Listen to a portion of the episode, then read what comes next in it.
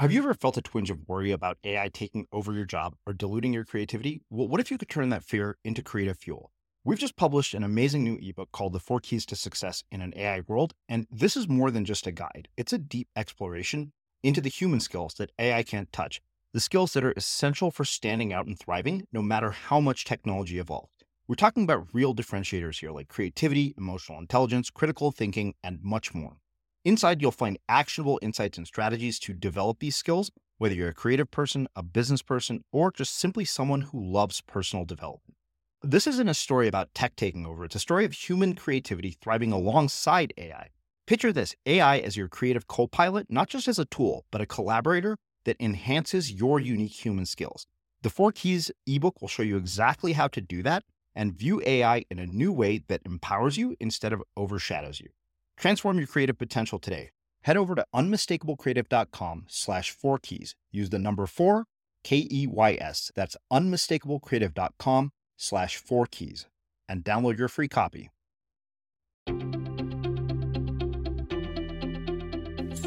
I'm Srini Rao, and this is the Unmistakable Creative Podcast, where you get a window into the stories and insights of the most innovative and creative minds who've started movements, built thriving businesses, written best selling books, and created insanely interesting art. For more, check out our 500 episode archive at unmistakablecreative.com.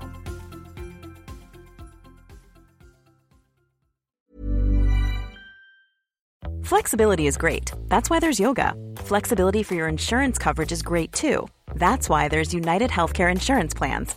Underwritten by Golden Rule Insurance Company, United Healthcare Insurance Plans offer flexible, budget friendly coverage for medical, vision, dental, and more. One of these plans may be right for you if you're, say, between jobs, coming off your parents' plan, turning a side hustle into a full hustle, or even missed open enrollment. Want more flexibility? Find out more about United Healthcare Insurance Plans at uh1.com. Hiring for your small business? If you're not looking for professionals on LinkedIn, you're looking in the wrong place. That's like looking for your car keys in a fish tank. LinkedIn helps you hire professionals you can't find anywhere else, even those who aren't actively searching for a new job but might be open to the perfect role. In a given month, over 70% of LinkedIn users don't even visit other leading job sites. So start looking in the right place. With LinkedIn, you can hire professionals like a professional. Post your free job on linkedin.com slash people today. Hey, I'm Ryan Reynolds. At Mint Mobile, we like to do the opposite of what Big Wireless does. They charge you a lot, we charge you a little. So naturally, when they announced they'd be raising their prices due to inflation, we decided to deflate our prices due to not hating you.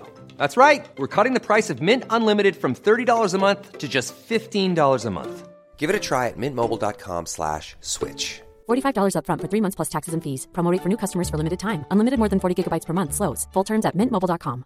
Burrow's furniture is built for the way you live. From ensuring easy assembly and disassembly to honoring highly requested new colors for their award-winning seating, they always have their customers in mind. Their modular seating is made out of durable materials to last and grow with you. And with Burrow, you always get fast, free shipping. Get up to 60% off during Burrow's Memorial Day sale at burrow.com slash ACAST. That's burrow.com slash ACAST. burrow.com slash ACAST. There's never been a faster or easier way to start your weight loss journey than with PlushCare. PlushCare accepts most insurance plans and gives you online access to board-certified physicians who can prescribe FDA-approved weight loss medications like Wegovy and Zepbound for those who qualify. Take charge of your health and speak with a board-certified physician about a weight loss plan that's right for you. Get started today at plushcare.com slash weight loss. That's plushcare.com slash weight loss. plushcare.com slash weight loss. As creators, we're always on the move. Whether it's a live podcast event, a pop up shop, or a workshop, we're constantly interacting with community, and that's where Tap to Pay on iPhone and Stripe comes in. Imagine this you're at a live event, a listener loves your merch, or a participant wants to sign up for your course on the spot. With Tap to Pay on iPhone and Stripe, you can accept their payments right there and then, right from your iPhone, so there's no extra hardware or no delays. Total game changer. It's not just for creators, any business owner can do this. It's about making transactions smoother and much more personal, growing your business in your way. We've been using Stripe for our products and courses for a long time, and now with Tap to Pay on iPhone, you can take your business to the next level too. So visit stripe.com slash tap iPhone to learn more. Remember, folks, with Tap to Pay on iPhone and Stripe, your business is always at your fingertips. Rob, welcome to the Unmistakable Creative. Thanks so much for taking the time to join us. Oh, it's great to be with you. Yeah, so you and I uh, connected through our mutual friend Dave Vanderveen, who was a former guest here on the Unmistakable Creative and absolutely fascinating and uh, interesting human being. So I figured anybody who knows him uh, and is friends with him must be interesting as well. And when I started doing some digging on your work, uh, I was just so taken aback by how much depth you go into and how you ask some very thought provoking questions about life and what matters.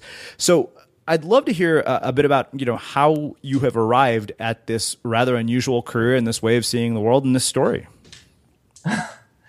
wow. Um, yeah, you know, I probably I was curious way back. I mean, I can remember having discussions with my parents early on. I was just always interested. Why are we here? What is this? What are we doing? What?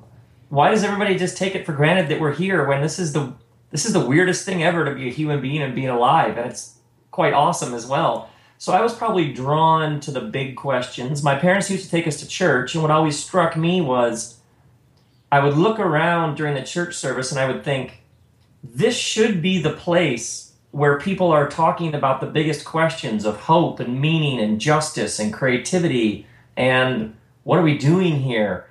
But it it was always so boring, honestly. And you know, like later in life, you sort of look back and ask, and you see sort of seeds of your path early on. But but I think something within me said I'm going to change that. So I was in a band in college. The band broke up as college bands do because everybody had to get jobs. And then I decided to go to seminary, and I actually became a pastor. And then I started a church. My wife and I and some friends when we were 28. And it was basically just how, could you create a community where people could be from whatever background they're from and could you have a place that had lots of room for doubt and questions and discovery and um, disbelief? And could you act on behalf of those who are poor and oppressed? And could you do um, things to affect real change in the world? And the church like I mean, it went a thousand, two thousand, three thousand, six thousand people, seven thousand people. Somebody gave us a mall that we took over and a couple years in, I was probably 30 or 31. It was 10,000 people. Um, and it was like a giant experiment. And then uh, I started writing books and going on tour and making short films. And it's been an awesome ride from there to give it all, sort of say it all in a nutshell. Hmm. Well, let me ask you this. You you mentioned that you've always been very curious and you're drawn to these bigger questions. And those are really big questions for somebody that young to be wrestling with. So I'm interested in, in what kind of formative experiences you had as a child and what kind of parents you had that would lead you to that kind of questioning so early in your life. I know, that's a great question.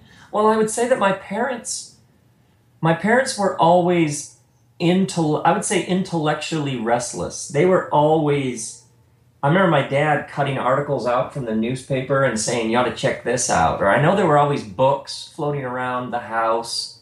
So they they loved to discuss, they loved ideas, and, and we were raised as kids. Um, what do you think? What do you think about that? We laughed a lot, but but the exchange of ideas and then what did it mean to actually live them?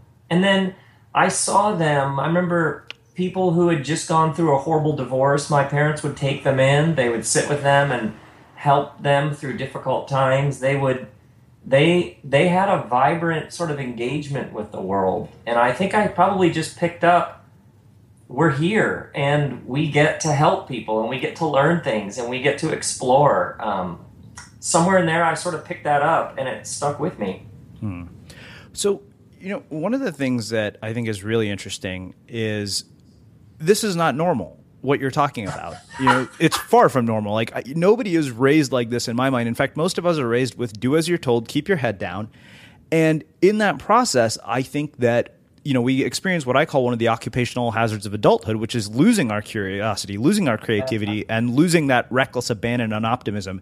And I, I just want to hear what you think about that from somebody who's been raised, you know, with another perspective. And why is this so pervasive in our culture? Yeah, you know, I've ne- it's funny that you asked that. I've never thought about it this way, but my dad, his dad died when he was eight, of cancer. And then when my dad was in high school, his brother was killed in a freak accident, and he, my, my dad was just my dad and his mom, and he, so he had this extraordinary sense of like life is a gift and it can be taken from you. You know what I mean? Mm-hmm. So he like lived just full out. Um, he was always trying things. He was always let's go, let's go here, let's build this, let's take this apart.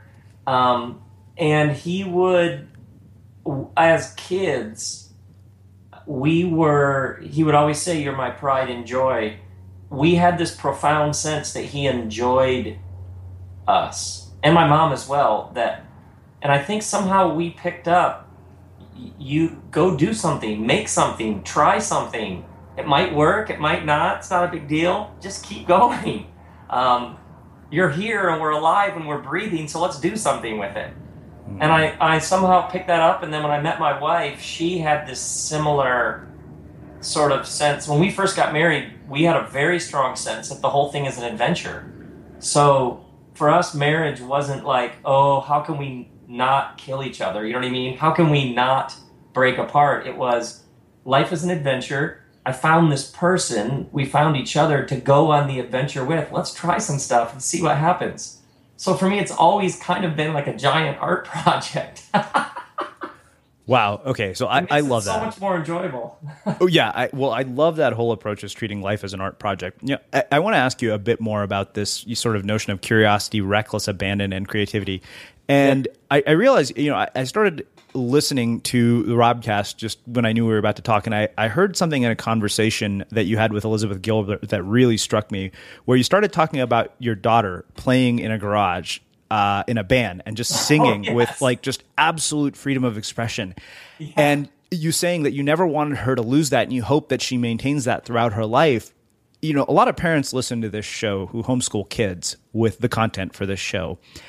And I can't help but wonder if their kids are destined to lose that and how in the world can we prevent that from happening as adults and as parents? Right, right, right, right. Great question. You know what happened to me? So I was, I I became a pastor. I was done with seminary by like age twenty four. So I was doing, I was doing visits to hospital. I was going to visit people in jail by like twenty five years of age. I was doing weddings. I mean funerals for people who died of AIDS by like age twenty five. Back when that was something that was still sort of people didn't know what to do with. So I saw lots and lots of suffering up close because my life as a pastor, as a pastor, what people do is they invite you into the center of their lives when everything falls apart. And so on any given day, I might conduct a funeral, I might be visiting somebody in prison, I might be standing with a young couple in the ICU unit over a clear plastic box that their two week old kid is in, hooked up to tubes, fighting for her life. Um, and what it did to me is it it sort of etched in my psyche that this thing is really fragile and lots of things can go wrong.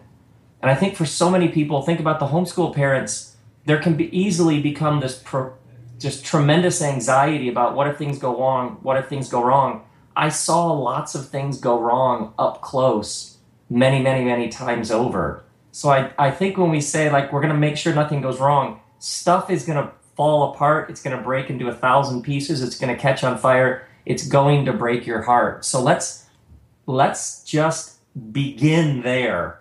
Um, and the real wisdom comes when you realize the whole thing could end tomorrow. So let's enjoy today. That's where all the great wisdom traditions go. Hmm. And this got sort of beaten into me early on by the experiences I was having. Okay, so one of the things that has always interested me is that I think we can intellectually understand this notion that life is a gift, life is short, right? Right. And why is it that it takes, you know, catastrophes for us to make us truly realize that like something horrible has to happen before we really understand it and, and really live it in our bones as opposed to intellectually understanding it. And I just want to hear what you'd have to say about that. Yeah, yeah. You know, I told a story on my uh, podcast recently about I did this event with Bishop Tutu and Dalai Lama. Uh-huh. And when you're with them, and these two have seen some of the worst suffering humans can do to each other, when you're with them, you're not struck with how heavy and heartbreaking everything is. There is a lightness to Tutu and Lama that is unbelievable. It fills a room, and having been in, in rooms with them, it's almost like when you've seen it all up close, you either shut down in absolute despair or it breaks your heart in so many pieces that you move to this whole other place of gratitude. Um, and I, I'm telling you, over the years, sitting with countless people as a pastor, the ones who had really, really suffered, it was so many of them, it broke them and pushed them into this whole other way of living um, of just profound thankfulness. And not like a cheesy, hey, everything's great, but like a, no, no, no, you don't understand. This breath itself is a miracle.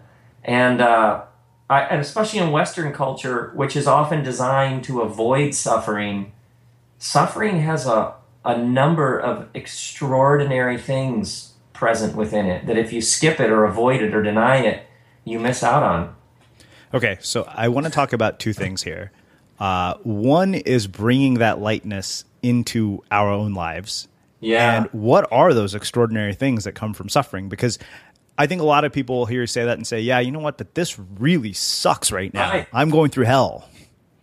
Yeah, and I and always it will only you'll only move to some place of lightness by fully feeling all of the hell and ways in which it sucks. This is not some sort of easy path. Um, but it's interesting in, in all of the wisdom traditions, how you deal with obstacles and suffering is a central thing that you're taught early on. Um, I mean, in other cultures, rites of passage and being discipled by a master were all just part of life. If someone's going to teach you how to handle suffering and heartbreak and adversity because they're central to navigating life. But it's like almost like there's a whole wisdom tradition we just don't have. We teach people how to get a four year liberal arts education so they can work at Starbucks. you know what I mean? Yeah. We have like a, you know, grow up and get a house and don't rent, own because it's better to build up equity, et cetera, et cetera. And then people get a job, then they get a cubicle, and then they realize there's a corner office with a window. I got to get there, and they just climb the ladder only to wake up bored. Uh, so I think sometimes you just have to challenge the whole system and ask, what is it that would get you up in the morning with joy? The Japanese actually have a word for this, ikigai, I K I G A I. Your ikigai is that which gets you up in the morning. And so it was always understood that when you no longer have an ikigai, you're dead, even if you're still alive. You know what I mean? Mm-hmm. Um, but we, so we sort of, um, in Western culture, a lot of people have lost this sense of you need something that will get you up in the morning, that brings you joy, that can contribute to the common good. And it may involve making lots of money, it might not. That's all part of it. Okay. You brought up something that I think is really interesting and something that I, I've been wrestling with personally for the last year or 2 Uh, you mentioned that our school system basically prepares us for a life that is entirely scripted with almost no room for serendipity. And given the work that you do, I'm interested in why you think our school system isn't encouraging us to ask these bigger questions that ultimately determine the quality of our lives. Yeah, right. Well, first off, I would get a shout out to all the great teachers out there. I, you know, a great teacher can change the course of your life. But, um, well, here's, well, think about this. Think about the Super Bowl. The one time our tribe gathers, when the most amount of people are gathered for the common event, we could probably argue the Super Bowl is that event. And at the Super Bowl, what is the thing that everybody talks about? Some I always say it's a series of commercials interrupted by a game. um, but if you think about the Super Bowl, when our tribe gathers nowadays, the one time we gather around the tribal fire, the fire is a square box in the corner of the living room, and we gather to be pitched things that we could buy. Uh huh.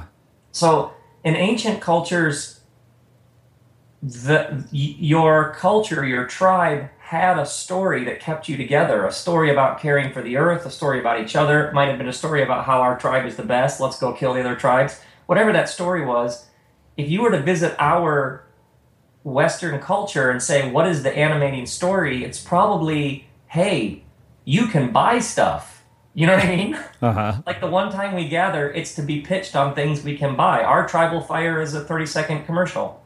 Um, and in some ways, you know, they've done all these studies that up up to eighty thousand dollars a year in salary, people get happier, and then from eighty thousand on, there's no marked improvement in happiness. All these interesting new, all this new, hap, you know, happiness research. Uh-huh. Um, so I think you just have to begin with what is the thing that you do that brings you life. I always make a distinction between success and craft.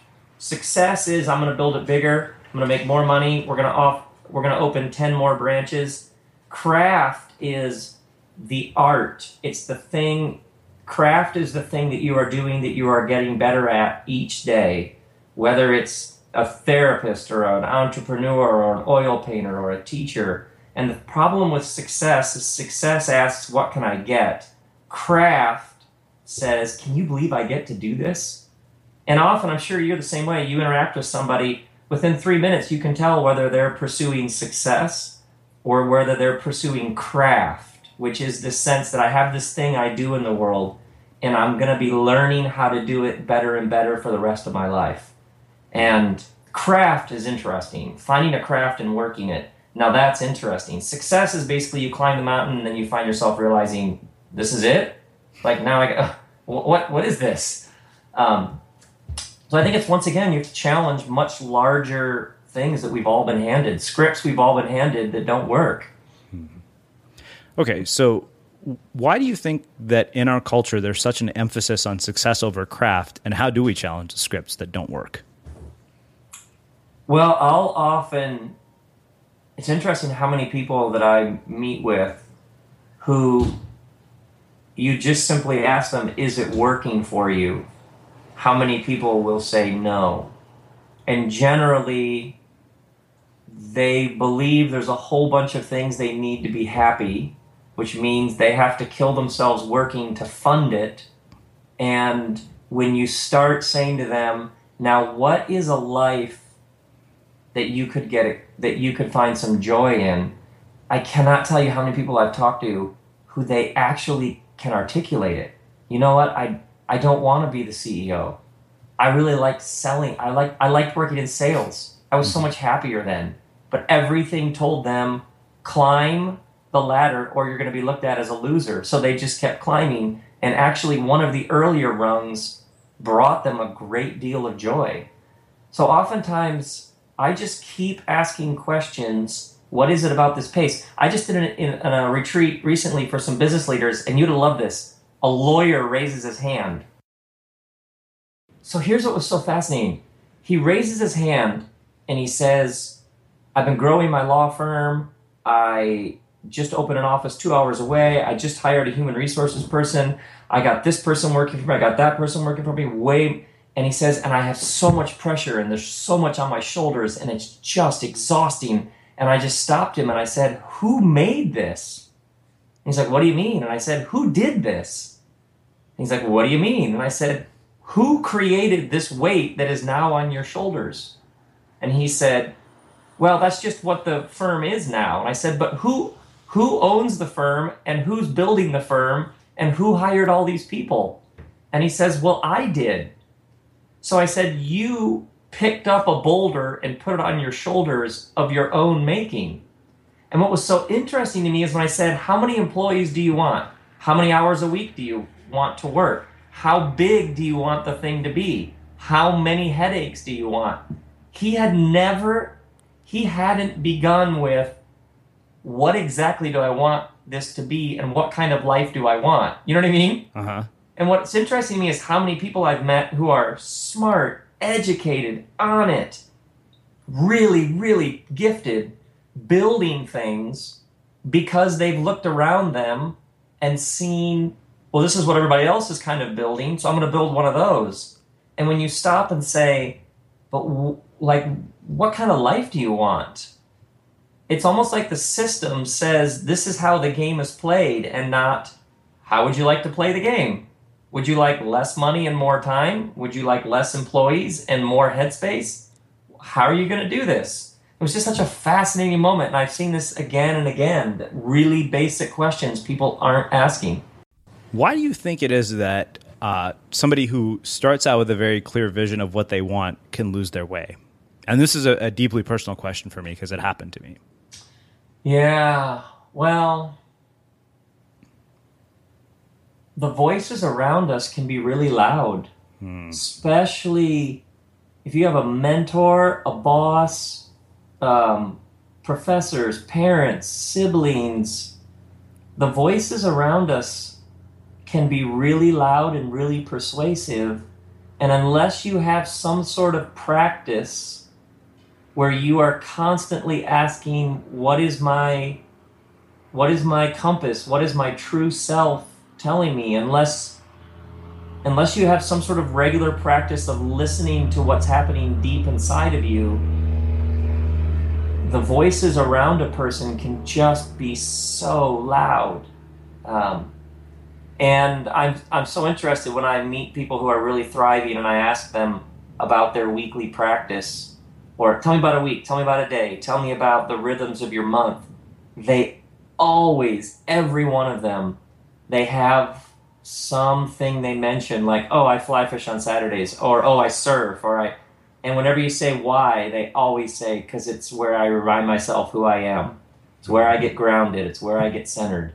Otherwise, it's just a whole bunch of clatter coming at you. It's just chatter. I will sometimes say to people when they're telling me, but but we have to, and I'll say, wait, is that you talking? Who is that talking? And often people will say, Oh my word, you're right. That's my brother. That's my mom. That's my boss. That's my, you know what I mean? They'll say, uh, so many times we're, we're, we're reading from a script and it's somebody else's line and we think it's ours.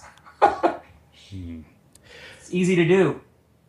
So would you say that having that sort of a practice enables you to trust your inner voice and your inner compass more than the external voices that become very loud and persuasive?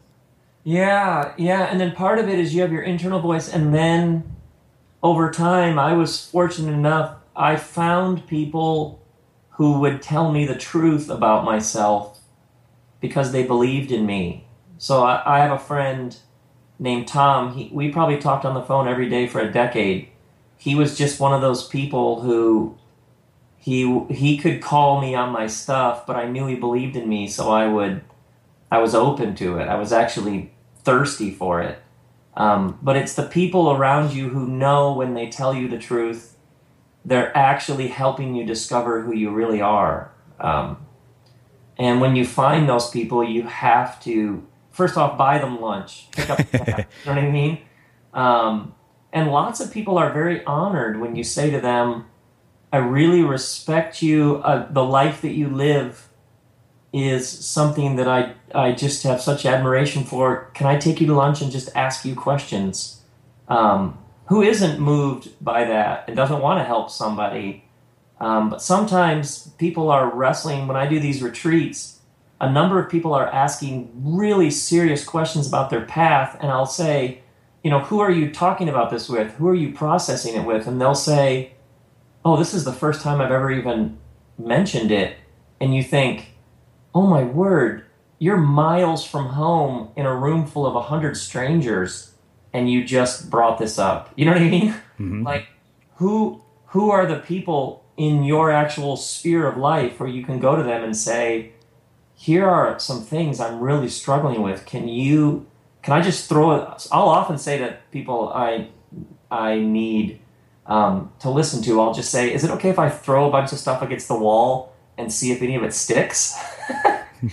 and um, whatever metaphor helps you can be incredibly life giving. Mm you know, when I hear you say that, I even think that we have to choose those people carefully, and sometimes they don't end up being, you know, the people closest to us, you know, family or whoever right. it might be. You know, Brian, who is my business partner, and I have talked about this idea of validation, and he said, you know, you should really be selective about where you choose to get any of your validation from, and sometimes it's not going to come from the people who are your family or the people that you love. Absolutely, I actually, um, if somebody cannot celebrate who you are your influence, blessing, success, power, abundance, whatever it is, if they cannot celebrate the fullness of who you are in your path, then they can't be your friend. Mm-hmm. It's that simple. So the friend who's like, must be nice, eh, gone. Or they get moved to the outer ring. It's just that simple. You know what I mean? Yeah. Um, boy, I'd like to have that kind of life. Sorry, thanks for playing. Mm-hmm. Um, people have oftentimes people have around them incredibly toxic, draining relationships that they call friendships. If that person isn't totally have your back and can't celebrate everything you are and are becoming and all of the fullness of who you are, then that's not a friendship, no matter what you call it. Or you're going to have to at least have some boundaries around that friendship because that's not going to work. Hmm. Mom deserves the best, and there's no better place to shop for Mother's Day than Whole Foods Market. They're your destination for unbeatable savings, from premium gifts to show-stopping flowers and irresistible desserts. Start by saving 33% with Prime on all body care and candles. Then get a 15-stem bunch of tulips for just $9.99 each with Prime. Round out Mom's menu with festive rosé, irresistible berry chantilly cake, and more special treats. Come celebrate Mother's Day at Whole Foods Market. Ready to pop the question? The jewelers at BlueNile.com have got sparkle down to a science with beautiful lab grown diamonds worthy of your most brilliant moments. Their lab grown diamonds are independently graded and guaranteed identical to natural diamonds, and they're ready to ship to your door. Go to Bluenile.com and use promo code LISTEN to get $50 off your purchase of $500 or more. That's code LISTEN at Bluenile.com for $50 off. Bluenile.com code LISTEN. Even on a budget, quality is non negotiable. That's why Quince is the place to score high end essentials at 50 to 80% less than similar brands. Get your hands on buttery soft cashmere sweaters from just 60 bucks, Italian leather jackets, and so much more. And the best part about Quince, they exclusively partner with factories committed to safe, ethical, and responsible manufacturing. Elevate your style without the elevated price tag with Quince. Go to quince.com slash upgrade for free shipping and 365-day returns. Many of us have those stubborn pounds that seem impossible to lose, no matter how good we eat or how hard we work out. My solution is PlushCare PlushCare is a leading telehealth provider with doctors who are there for you day and night to partner with you in your weight loss journey. They can prescribe FDA-approved weight loss medications like Wegovy and Zepbound for those who qualify. Plus, they accept most insurance plans. To get started, visit plushcare.com slash weight loss. That's plushcare.com slash weight loss. Burrow's furniture is built for the way you live. From ensuring easy assembly and disassembly to honoring highly requested new colors for their award-winning seating, they always have their customers in mind. Their modular seating is made out of durable materials to last and grow with you. And with Burrow, you always get fast, free shipping. Get up to 60% off during Burrow's Memorial Day sale at burrow.com slash ACAST. That's burrow.com slash ACAST. burrow.com slash ACAST.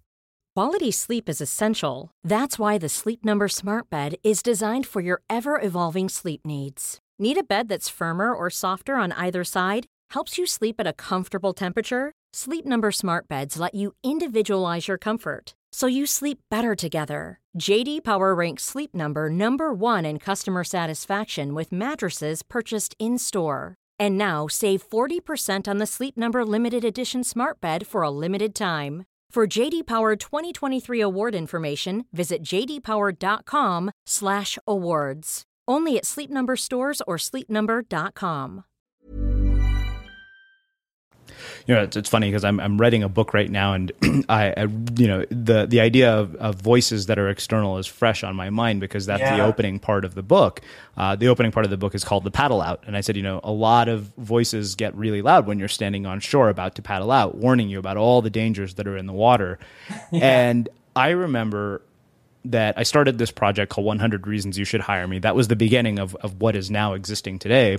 And I couldn't come up with 100 reasons why anybody should hire me. So I scrapped the project. And I remember thinking, I said, you know, if I had let the people who thought I was an idiot for doing that determine the future, you and I wouldn't be talking right now, Rob. and that was seven years ago. That's fantastic. So, well, let me ask you this. Uh, you, one of the things that you had mentioned to me was that you've had a very in-depth view into suffering, probably one that most of us never get, and a perspective that most of us never can really appreciate and understand unless we've really lived it. But the question that raises for me is why are there certain people who become victims of their circumstances and let their circumstances become their identity and others who don't? Right, right.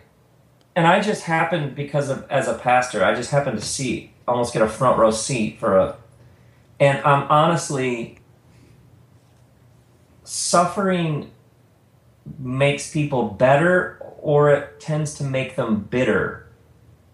And trying to predict who will grow and become more grounded and mature and open to life and who will shrink back and become more brittle and play more of a victim and be more small.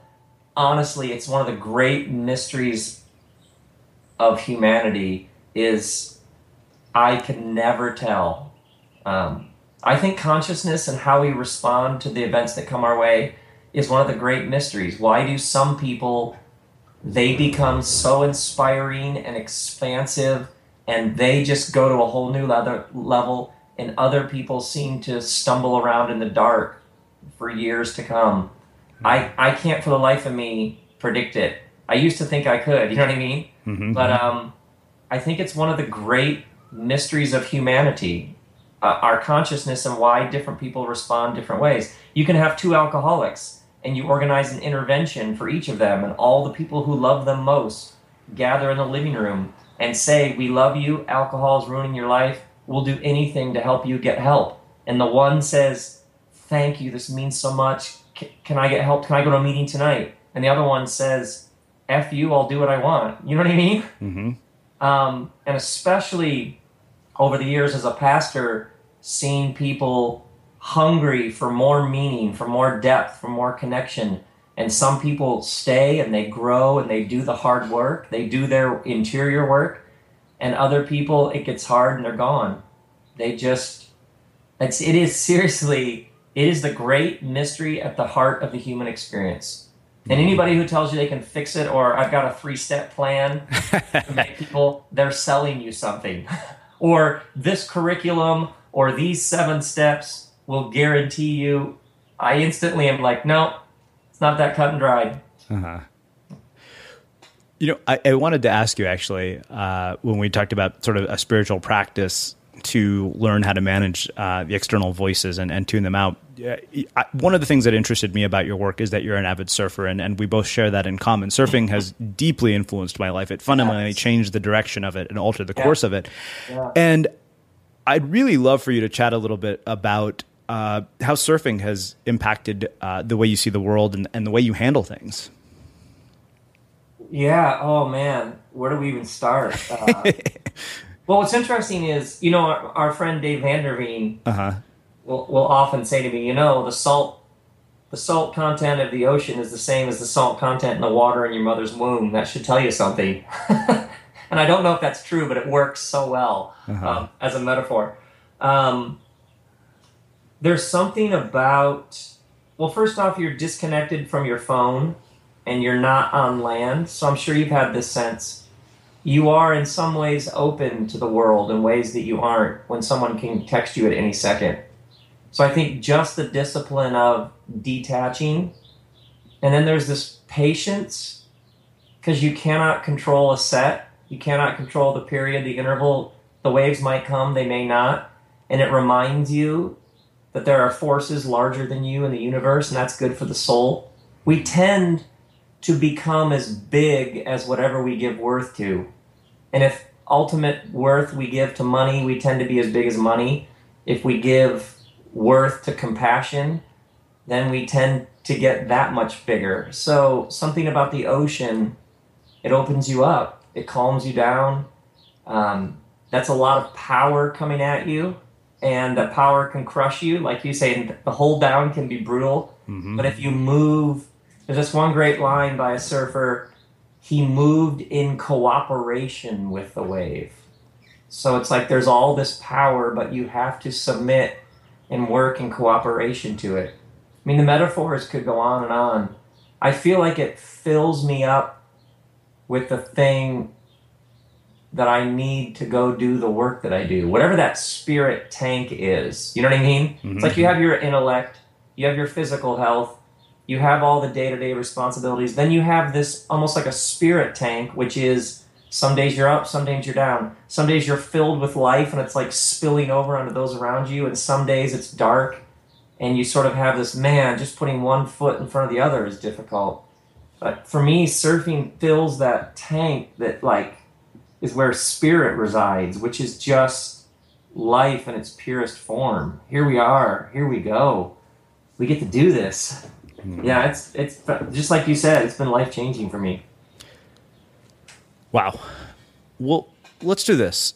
Uh, let's shift gears because we've spent a time a lot of time just exploring a lot of very deep questions, and I want to actually talk about the work that you do. Okay. Uh, one of the first places I want to start is by asking you about how uh, being in a band actually influenced the way that yeah. you approached building a church. Yeah, well, what's interesting about being in a band is when you're at a club and there's a bunch of bands playing that night, if one of the bands sucks, you go out on the curb or you go to the bar and you get a drink. You uh-huh. rarely stand through a band that isn't engaging you. You'll go out and you'll wait for the next band. So when I sort of cut my teeth in a band, I wanted to engage everybody to the back of the room. To me, you had these few moments to draw everybody in to create some flow or like a big living room to bring everybody in together and take them somewhere. And so I would write, I was a lead singer, I'd write these songs that meant something to me and I wanted to share them with people. And for me, if you were there just because you're supposed nobody was there just because they're supposed to. Everybody was there because you wanted to see a show that you would be saying to your friends, How great was that? You missed it? Oh, you missed a great one. It was a happening. So when I got into being a pastor, I had I the, the idea that people would just go to church because you're supposed to just blew my mind. Like, why would you go do something just because you're supposed to? You know what I mean? Mm-hmm. Like, what? You don't do that in any other area? Uh, what in the world? So, for me, it, it should be great. It should be fascinating. It should be provocative. It should be inspiring. It should it should unite everybody's hearts. So when I started the church and I started preaching, for me, the sermon was like this art form. It's like guerrilla theater, performance art. It was like for everybody. It was not religious propaganda. I was not trying to make somebody a particular religion. Uh-huh. I'm a pastor out of the Christian tradition, but my understanding, if you're true to your tradition, it will be welcoming to all traditions. So I was like, let's. Cr- for me, the sermon was this how do you create public space where everybody together can be reminded of our common humanity, can wrestle with all their doubt and all the stuff that's just sitting right below the surface? How do you create a safe space where you can be exactly who you are?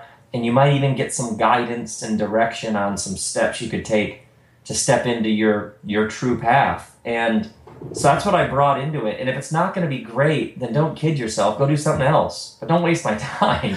okay, so I asked that for very personal reasons. One of my big gripes about religion, especially having grown up, you know, with being Hindu, is that it's incredibly time consuming and of course, as you mentioned, really boring. Yeah. Uh, you know, three hour ceremonies that really are not that interesting or not that engaging it was one of the big reasons that I've had a very difficult time embracing right. the notion of being religious. Right, right, right. And I'm interested in, in two things. One, why you think religious propaganda is such a big part of religion or, or so connected to how people perceive religion in the world. Uh, and then also, why is this notion that you know this should be engaging? It's a place where we ask deep and meaningful questions about life, it could be much more entertaining and inspiring. Why is that not common? Well, oh my word. I love it that those were two questions backed up to each other. like years. Well, first off, you know, in politics they say follow the money. Uh-huh. So I would say the same thing in academics or religion or anything. Sure. Follow the money. Um, building an institution requires a consistency of funding, and you generally get that from saying the same things over and over and creating an enemy of some sort. You know I mean? um, America's falling apart, but we can save it slide into the abyss. Just give money now. Uh-huh. Um, And so you rarely build a strong institution by saying, hey, we're growing here and we used to see it this way, but actually this is a better way to see it. You know what I mean? Mm-hmm. That doesn't that doesn't work well for institution building. So one of the things about a church is in some ways it has the seeds of its own destruction built into it. If you actually do the right thing and you say the courageous thing and you stand up for the the oppressed and downtrodden and you give away your resources for the well-being of those who need it the most, that isn't really great institution building. It's also very life-giving and courageous and it's what the world needs. But if you're always institutions generally bend themselves towards self-preservation. How do we keep this thing going? Which is very different question than what does it look like for us to be fully alive? And if we all die in the process, hey, at least we went down with a smile on our face. Um, and you can see this in companies, you can see this in computer companies that are like trying to innovate, but they still have a giant payroll, which sort of gets in the way of them doing the next interesting thing. You can see it all across institutions.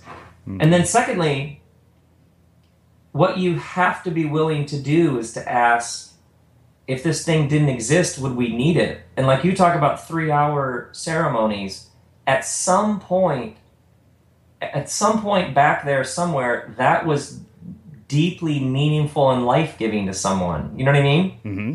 But what happened for you probably is somebody didn't say, okay, it's 1986, it's 1993, it's 2000. What does it look like for this tradition to be alive and well in this world? Wow. And it means we're probably going to have to let go of some things that were pretty central to what we were doing because those aren't going to help us anymore now that it's 2000 whatever.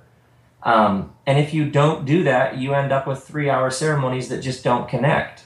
But if you ask now, what is underneath all of this ritual and ceremony? What is the human need that this is addressing? Is it community, connection, hope, uh, a sense of language for the transcendent?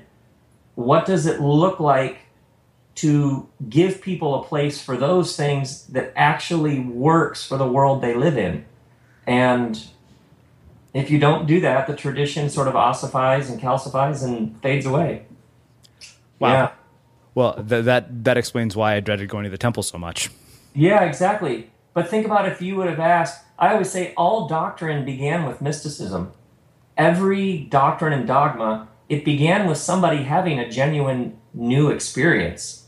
But the problem years later is everybody's disconnected from their experience, and all you have is the doctrine and dogma. Mm. So, what was that original experience? And what does it look like now to have those experiences? And what does it look like to have communities that keep those sorts of experiences alive? That now that gets interesting.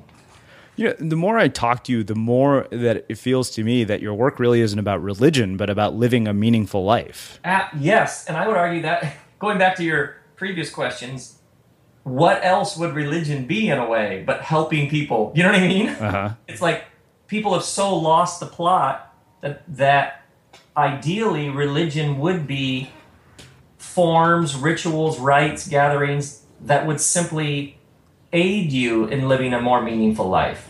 Mm. Um, and so when you lose that, you, you've lost the heartbeat of the whole thing. But yes, we're humans. We're humans before anything else. That's where it starts.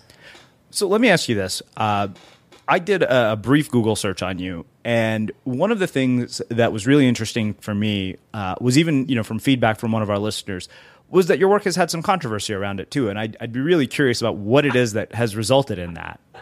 You know, starting in probably well, I don't know when it was. I started uh, when I probably early two thousands. I'd go to speak somewhere, and there'd be protesters out front, like big signs. Like, by the way, they don't like it if you order them pizza. Um, but having protesters and critics. Um, I, and one time I went to speak somewhere and a guy had a huge sign and, on it it said, "Believe in hell, not Rob Bell." wow. um, well, if people think they're defending God, they'll say anything. You know what I mean? Uh-huh. There's a particular religious venom that people will spew if they think that you're somehow uh, you know, you're somehow threatening God, or I don't know. I don't even try to understand the psychology of it. But yeah, yeah, yeah. It became very normal for me to not be able to go anywhere in public that I wouldn't run into somebody who had had was really, especially when we lived in Michigan, who um, had said pretty nasty things about me. Yeah. So you just have to sort of, you know, whatever you do, don't Google your name. yeah. I, oh, well, I, have been called a disservice to humanity before. Oh, nice job. Well yeah. done there. You, you know you're reaching somebody when you do that. Yeah. A friend of mine told me recently she was criticized and she was referred to as an omen of the end times. what is that one? Um, yeah, so I think that uh, apparently there's a number of Christians who find what I do very threatening. When you talk about love and you talk about maybe spending all of our energy deciding who's in and who's out is not a good use of time. That can be threatening to people who have built entire systems on deciding who's in and who's out and who's good and who's bad and all that. People can find that a fair bit threatening. Wow. But it's fine. I, I keep going. I, that's not who I'm here to talk to, obviously. So mm. uh, I just keep going and kind of it's like refrigerator buzz. If I listen really intently, I could probably hear it, but otherwise, I have work to do, and I love my work, so I just keep going. Hmm. So one of the things that's also really interesting to me is, I mean, you really become sort of an iconic figure in the work that you do. I mean, you've really mastered the craft. I know that you've recently been on tour with Oprah, and having been able to share the stage with such a group of visionaries, I'm really interested in hearing what it is that enables the kinds of people that you've been around and people like you to perform at the level that you do. Oh, by the way, I first have to tell you, I was doing a Q&A with Deepak Chopra. Uh-huh. And I had told a story about a pen, like the story about something that happened to me, this fantastic story about a pen. And someone in the crowd, they were passing the mic through the crowd, and someone took the mic and said, Deepak, do you have a story like Rob's pen story? And Deepak says, Yes, I do. And then he told a story about his friendship with the Beatles. Rob has a pen story. Deepak has a story about having dinner with George and John. oh, unbelievable moment. Unbelievable moment. I have no idea what your question was. Oh, oh. I'll tell you that tour with Oprah was extraordinary. Elizabeth Gilbert, uh-huh.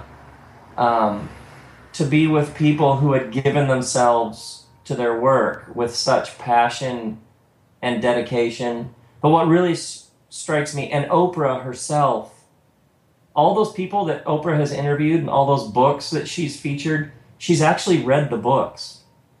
you know what I mean? Uh-huh. Like she, she is she is a true student. And I mean, Oprah asks my kids questions because she's actually interested in their answers. She's she's the real thing. Um, she's deeply invested in what is the next step for her, and she's actually figuring it out like everybody else. What's the next thing I ought to do with my time? How can I help more people? What is the best use of this energy that I've been given? Um, she's asking questions and reading books and um, having meals with interesting people and finding out how they do it. Um, so that's what really strikes me about sort of uh, with Oprah or Elizabeth Gilbert or Deepak is these are people who are serious about becoming everything that they're called to be, just like the rest of us are. Mm. And you sort of are amazed at our common humanity because you have this image of them sort of existing on a different plane. You know what I mean? Mm-hmm and then you're with them and you're like oh everybody is just figuring it out and figuring out what it means to be who they are. Hmm. they're very very inspiring. Do you think that everybody has this energy that you speak of that's meant to be manifested uh, externally in the world in some way?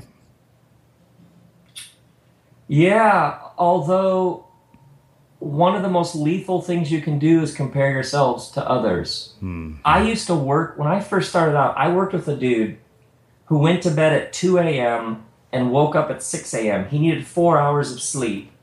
And he had been a pastor for 25 years. And I remember his first sick day ever was 25 years in. So this guy could go with no vacation, year in and year out, four hours of sleep, and could go and go and go and go.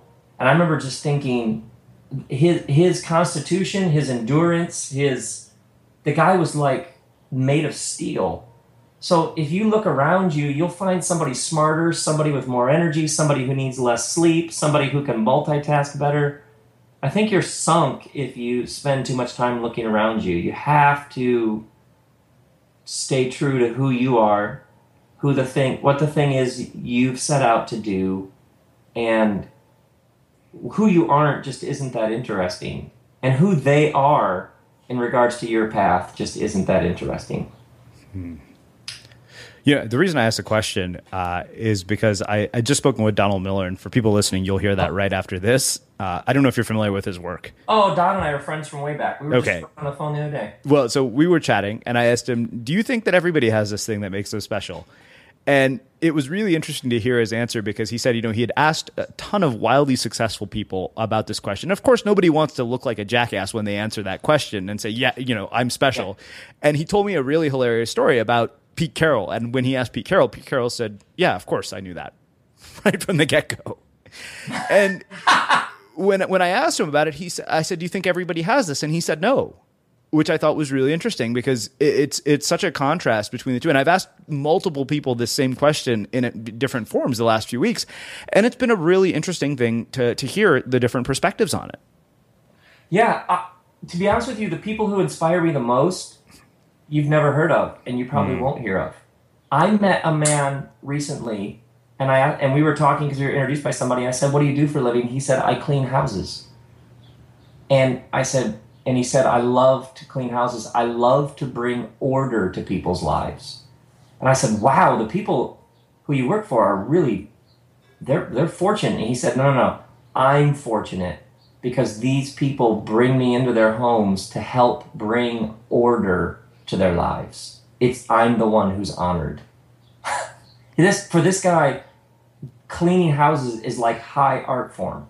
I mean, he puts so many people to shame with his respect for his work, and it's clean houses. You know what I mean? Yeah. So what's just happened for me is the people. When I think about the Oprah's awesome, and Mhm. Deepak and Elizabeth Gilbert are fantastic. The people who have most inspired me are people. The guy who works at the auto repair where I get my oil changed. He always makes me laugh. I love to get the oil changed in my car because I'm gonna see Jim. You know what I mean? And like he runs the front desk at the place where they fix they change the oil in my car. The people who actually move me are not on stages and don't have microphones and don't have websites and podcasts. Mm-hmm. They're people who they're doing something and they do it each day and they do it with love and integrity. And so that's why sometimes there's this sort of well you have to be a superstar. But when i think about the stories that move me the most it's generally people just doing things that we consider mundane, but they've tapped into like it's almost like they tapped into an electrical current that's running through the daily and the mundane and the the everyday. You know, it's interesting. Uh, people ask me often how I select guests for the show and, you know, what it is that drives it. And it's often just morbid curiosity. And when somebody asks me, who are your favorite guests? It's never sort of household names or famous people. Right. They're always the least expected people that you've never heard of that have the most inspiring and amazing stories. Right. There's a family I know. They went to the foster care office and said, all of the kids that nobody wants with the worst problems and the biggest disabilities, please give them to us. And I think at this point they've had 26, 27 kids in their home that they have raised. And you'll never hear about them. And when you're with them, it's like you're in the presence of greatness. You know what I mean? Yeah. And and they will they have taken in kids that everybody had abandoned and then they'll say to you, "Oh yeah, Johnny, we can't imagine life without Johnny." And no one wanted Johnny. Um, yeah, the number of people I've met who no one who will never be on a stage who are that's the thing. I'm totally with you on that. Well, I, I think that makes a, a, really sort of interesting way to to start closing up our conversation. So I have one last question for you, uh, which is how we finish all our interviews at the Unmistakable oh, Creative. Great. What do you think it is that makes somebody or something unmistakable? When nobody else could have done that but them. Hmm. And it's not a giant deed or climbing Mount Everest or accomplishing something that's never been accomplished. It's when it's so uniquely that person that you think, oh my word, that is them in a nutshell. That was it right there. Only they could have done that. That's what's unmistakable to me. And it's run through their unique flesh and blood. And that's just endlessly fascinating it's funny. You may be the one and only person who has echoed my exact sentiments about Ooh. what it means to be unmistakable. Score. Literally, those are. I, it, I mean, I, I, could pull it up for you and read it from my book, how I define unmistakable, because I was asked to do it for my book proposal. Oh, nice, nice. And it's almost word for word exactly what you said. Oh, that's great. So good. Well, hey Rob, this has been really, really cool. Uh, I am very, very thrilled that Dave Vanderveen connected us. And uh, oh, as I expected this would be, it was really just a fascinating chat about life and everything else that really matters. Oh, that's so great. Are you coming uh, to San Diego tour stop? I will probably be there now after this conversation. Awesome. So, Good. Well, give me a shout and I'll put you on guest list. We'll do. And for everybody listening, we will wrap the show with that. If you've just discovered us this week in iTunes, be sure to subscribe to the podcast and tune in Wednesday for our conversation with author Donald Miller. If you like what you heard, the greatest compliment you could give us is to share the show with a friend and let people know what you think by leaving a review on iTunes. Thanks for listening to The Unmistakable Creative.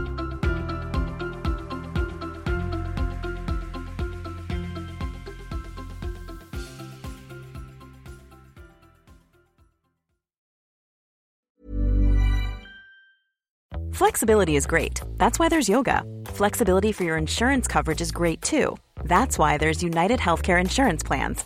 Underwritten by Golden Rule Insurance Company, United Healthcare Insurance Plans offer flexible, budget friendly coverage for medical, vision, dental, and more. One of these plans may be right for you if you're, say, between jobs, coming off your parents' plan, turning a side hustle into a full hustle, or even missed open enrollment. Want more flexibility? Find out more about United Healthcare Insurance Plans at uhone.com. Imagine the softest sheets you've ever felt. Now imagine them getting even softer over time. That's what you'll feel with Boll and Branch's organic cotton sheets. In a recent customer survey, 96% replied that Boll and Branch sheets get softer with every wash. Start getting your best night's sleep in these sheets that get softer and softer for years to come. Try their sheets with a 30-night guarantee. Plus, get 15% off your first order at bollandbranch.com. Code BUTTERY. Exclusions apply. See site for details. Planning for your next trip? Elevate your travel style with Quince. Quince has all the jet setting essentials you'll want for your next getaway, like European linen, premium luggage options, buttery soft Italian leather bags, and so much more. And is all priced at 50 to 80% less than similar brands. Plus, Quince only works with factories that use safe and ethical manufacturing practices. Pack your bags with high-quality essentials you'll be wearing for vacations to come with Quince. Go to quince.com/pack for free shipping and 365-day returns. Even when we're on a budget, we still deserve nice things. Quince is a place to scoop up stunning high-end goods for 50 to 80% less than similar brands. They have buttery soft cashmere sweaters starting at $50, luxurious Italian leather bags, and so much more. Plus, Quince only works with factories that use safe, ethical, and responsible manufacturing.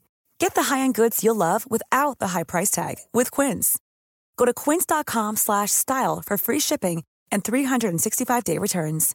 Imagine the softest sheets you've ever felt. Now imagine them getting even softer over time. That's what you'll feel with Boll and Branch's organic cotton sheets. In a recent customer survey, 96% replied that Boll and Branch sheets get softer with every wash. Start getting your best night's sleep in these sheets that get softer and softer for years to come. Try their sheets with a 30-night guarantee. Plus, get 15% off your first order at bollandbranch.com. Code BUTTERY. Exclusions apply. See site for details.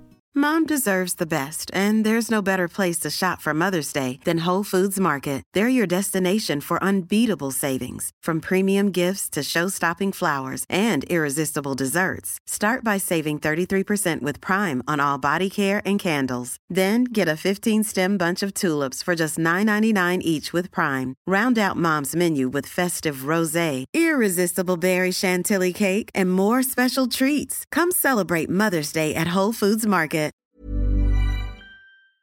Have you ever felt a twinge of worry about AI taking over your job or diluting your creativity? Well, what if you could turn that fear into creative fuel? We've just published an amazing new ebook called The Four Keys to Success in an AI World. And this is more than just a guide, it's a deep exploration into the human skills that AI can't touch, the skills that are essential for standing out and thriving, no matter how much technology evolves. We're talking about real differentiators here like creativity, emotional intelligence, critical thinking, and much more. Inside, you'll find actionable insights and strategies to develop these skills, whether you're a creative person, a business person, or just simply someone who loves personal development. This isn't a story about tech taking over, it's a story of human creativity thriving alongside AI. Picture this AI as your creative co pilot, not just as a tool, but a collaborator that enhances your unique human skills. The Four Keys ebook will show you exactly how to do that and view AI in a new way that empowers you instead of overshadows you. Transform your creative potential today. Head over to unmistakablecreative.com slash four keys. Use the number four, K E Y S. That's unmistakablecreative.com slash four keys and download your free copy.